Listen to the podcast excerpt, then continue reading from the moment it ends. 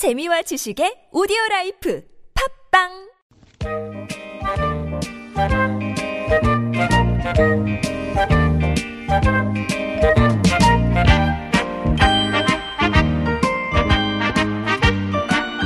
모든 게 아쉽게만 느껴지는 한 해의 끝. 나이가 한 살 더해져도 이분과 함께라면 걱정 없죠. 더 아름답고 더 유쾌하고 더 지혜롭게 인생을 살아가는 방법을 알려드립니다. 2호선의 나이 들수록. 송실사이버대학교 기독교 상담복지학과 이호선 교수님 오셨습니다. 안녕하세요. 안녕하세요. 반갑습니다. 상담계 산타 이호선입니다. 오늘 뭘 들고 오셨을까 기대가 많이 되네요. 일단 오늘 커피는 잘 얻어 마셨고요. 아, 네, 따뜻하게. 예. 네. 오늘도 나이 들수록 더 반짝이며 살아갈 삶의 비결들 만나볼 텐데요. 이 시간 함께 하시면서 느낀 점이나 궁금한 점 있으시면 언제든지 보내주세요. 50원의 1호 문자 메시지, 긴 문자와 사진은 100원이 듭니다. 우물정 0951번이나 무료인 TBS 앱 이용하시면 되겠습니다. 자, 그러면 이호선의 나이 들수록 오늘의 강연, 내 안에 멘토를 만나는 법, 나이 들수록 괜찮은 사람 되기 시작해 볼까요?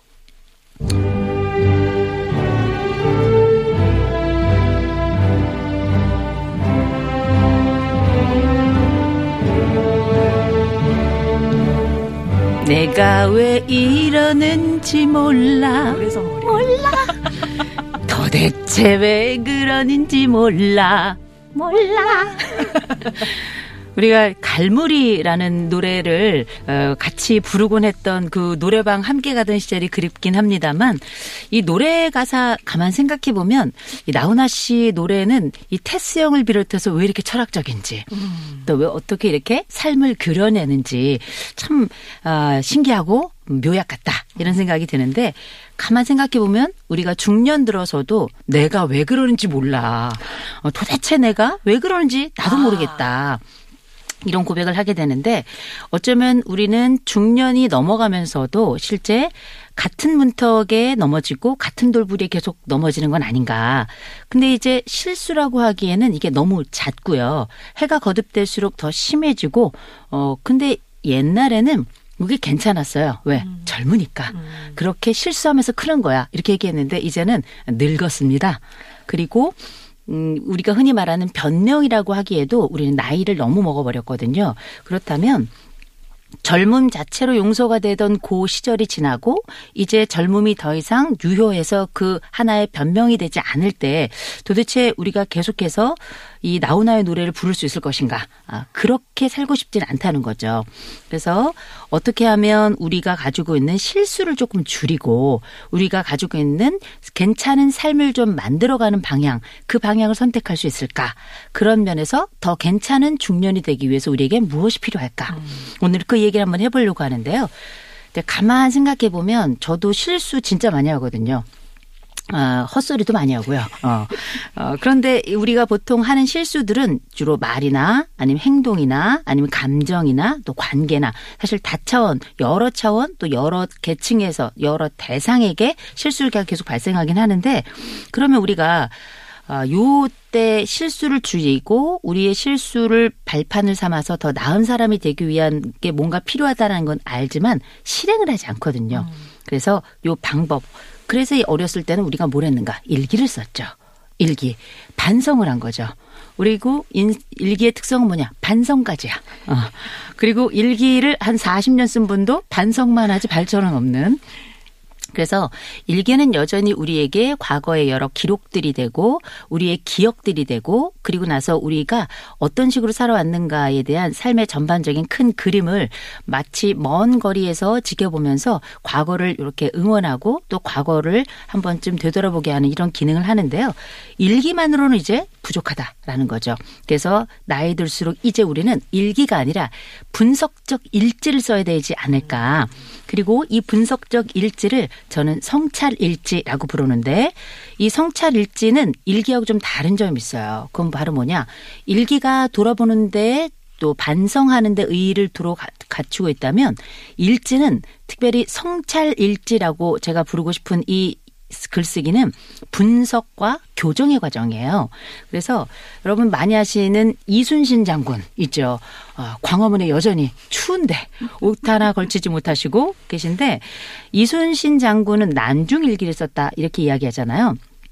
근데 난중일기를 가만히 뜯어보시면 거기에는 단순히 반성만 있는 것이 아니라 계획과 그 다음에 앞으로의 다짐과 또 거기에 따른 여러 분석 과정들이 굉장히 빼곡하게 들어있거든요. 어, 제가 이 말씀을 드려도 어, 이게 틀린지 확인이 안 되실 겁니다. 우린 거의 난중일기를 알고는 있지만 읽어본 적이 없기 때문에. 근데 생각해 보면 이순신 장군은 어그 전쟁에서의 여러 소회들과 또 계획들과 그 과정들을 위해서 난중일기를 썼다면 우리는 인생이 난리예요. 어, 난중일기를 써야 되는 건 이순신 장군뿐만 아니라 우리도 써야 되는 겁니다. 인생이 난리니까. 대신에 우리가 인생의 이 난리를 정돈하고 이 인생의 전쟁에서 같은 돌뿌리에서 넘어지는 이 나만의 전쟁에서 조금 더 승리하기 위해서는 성찰일지가 좀 필요하지 않을까. 그러면 성찰일지 어떻게 쓰냐? 아, 되게 궁금하시잖아요. 성찰일지 굉장히 말이 그럴싸하잖아요. 엄청 쉽습니다. 보통 보면 어려운 일을 하는 것 같다 싶은 생각이 들었을 때 막상 안으로 들어가 보면 의외로 어렵지 않은 경우가 있고 겉으로 볼 땐 굉장히 수월하다 싶은 일인데 막상 들어가 보면 굉장히 어려운 일이 있어요. 이를테면 불어 배우기. 불어 일, 일본어 불어가 가지고 있는 특성이 있다면서요. 그게 바로 뭐냐? 아, 배울수록 어렵다. 그래서 송정희 아나운서는 제가 불어를 하시는 걸로 제가 알고 있는데 하는 걸 듣질 못했어요. 봉주로 말고는 제가 들어본 적이 없습니다. 음. 근데 그럼 우리가 이제 이 성찰일지는 막상 정말 어려워 보이는 말 같지만 들어가 보면 그렇게 어렵지 않습니다. 크게 네 단계로 나누어서 하시면 되는데 그러기 위해서는 제일 먼저 뭘 해야 되겠어요? 공책을 하나 준비하셔야 되겠죠? 우리가 연말이고 또 새로운 연초가 시작될 때 가장 좋은 시작은 글쓰기부터 하는 게 가장 좋은 게 아, 이미 중년 정도의 나이 40 이상에 들어가셨다면 여러분들은 아날로그 세대고 20세기 인간이거든요. 그럴 때 우리가 가지고 있는 디지털 기기가 아무리 편리하다 하더라도 아날로그식 일지는 여러 번 내가 눈으로 확인하면서 재차 확인하기 아주 좋은 것이 이 일기 방식이고 일지 방식이기 때문에 공책 하나 준비하시고요. 그 다음에 어, 사랑은 연필로 쓰라고 했죠. 그러나 일지는 아무거나 쓰셔도 됩니다. 볼펜도 되고 만년필도 되고 대신 자기가 좋아하는 펜이 제일 좋아요. 그래서 그 펜을 갖고 어, 한 장을 넘기셔서 뭘 하냐면 어, 1번, 2번, 3번, 4번을 먼저 하시는데 제 1번에는 뭐냐? 제목을 쓰시는 겁니다. 제목을 쓰는 그걸 뭐라 그러냐? 자기 관찰이라고 부르는데요.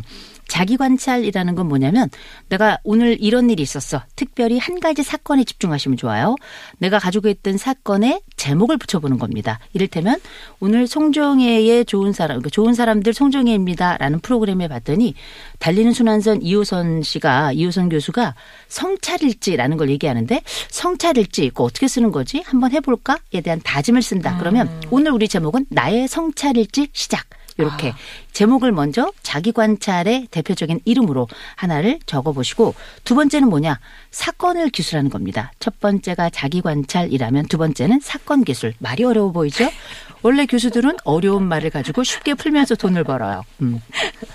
사건 기술이라고 하는 건 뭐냐면 말 그대로 내가 지금 하고자 하는 혹은 내가 봤던 혹은 내가 경험했던 그 사건을 자세히 한번 써보고 자세히 풀어보는 건데 이걸 다른 말로 하자면 분석한다라고 음. 이야기합니다. 분석이라고 하는 건 우리가 흔히 말하는 육하 원칙을 생각하시면 참 좋아요.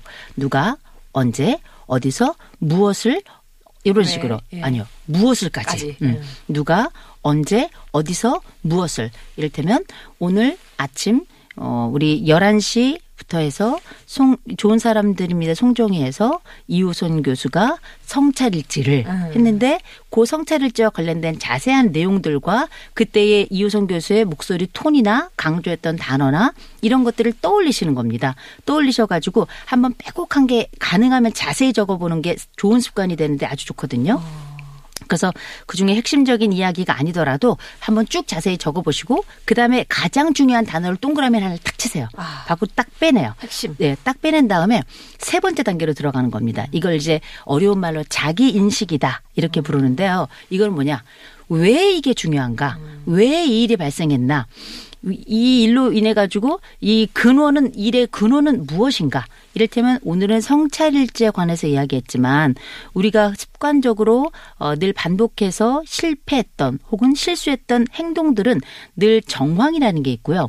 그 정황이라고 하는 건 아까 두 번째 있었던 사건 기술에 들어가면 되는 거고 세 번째 자기 인식은 보통 내가 했던 이 실수를 도대체 왜 이런 일이 벌어지는가? 언제 이런 일이 벌어지고 왜 반복적으로 나에게 이런 일이 이뤄지는 건 혹시 상황 때문인가? 아니면 대상, 나와 만나는 사람 때문인가? 에 대한 전반적인 나만의 이해를 적는 겁니다. 자기 인식이 바로 그 파트고요.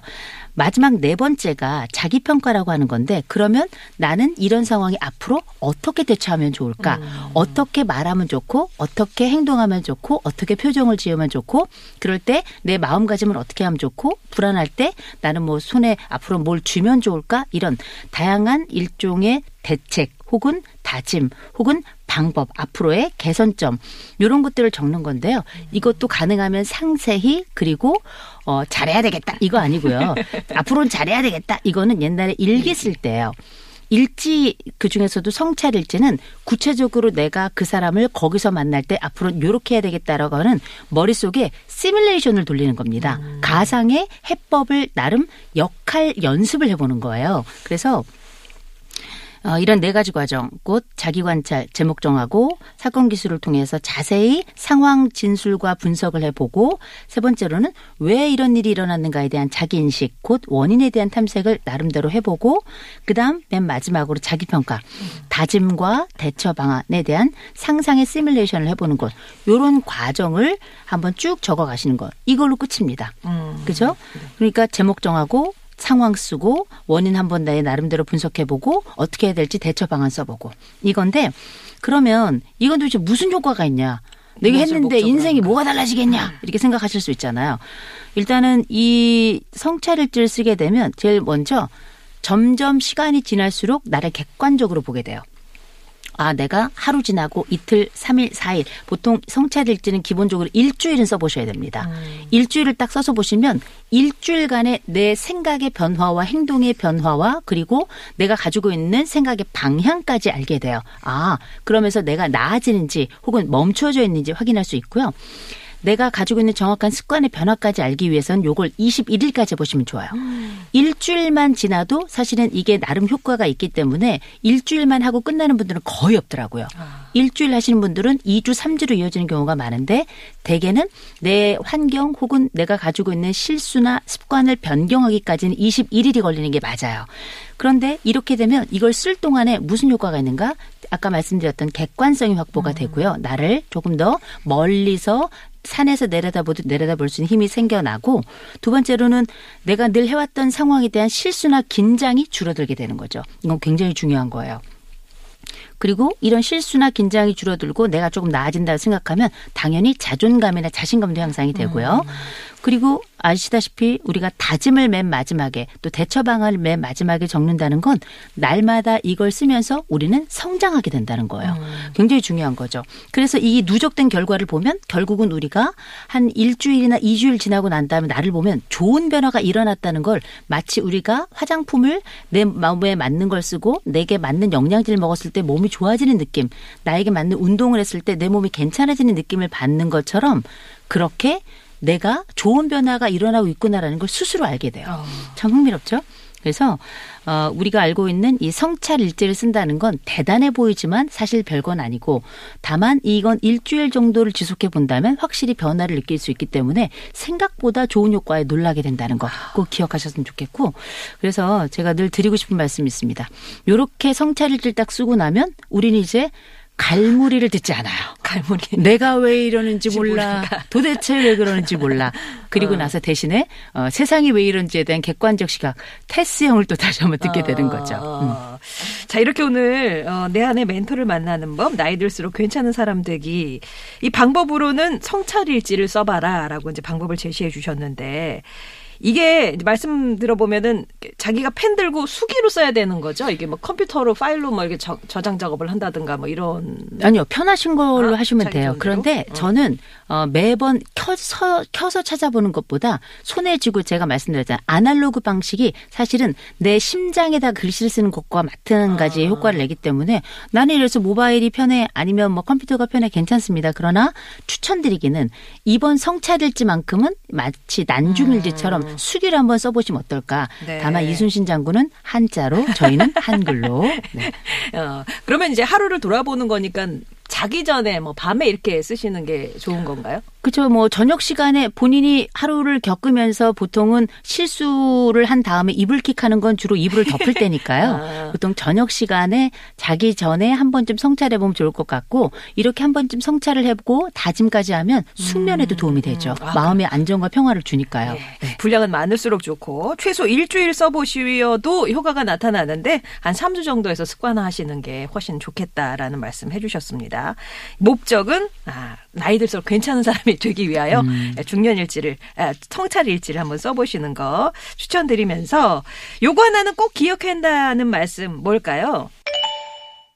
실수를 후회하지 말고 분석하면서 성장하자. 네. 다시 한번 잠깐만. 네. 음. 실 뭐? 실수를 음. 후회하지 말고, 말고.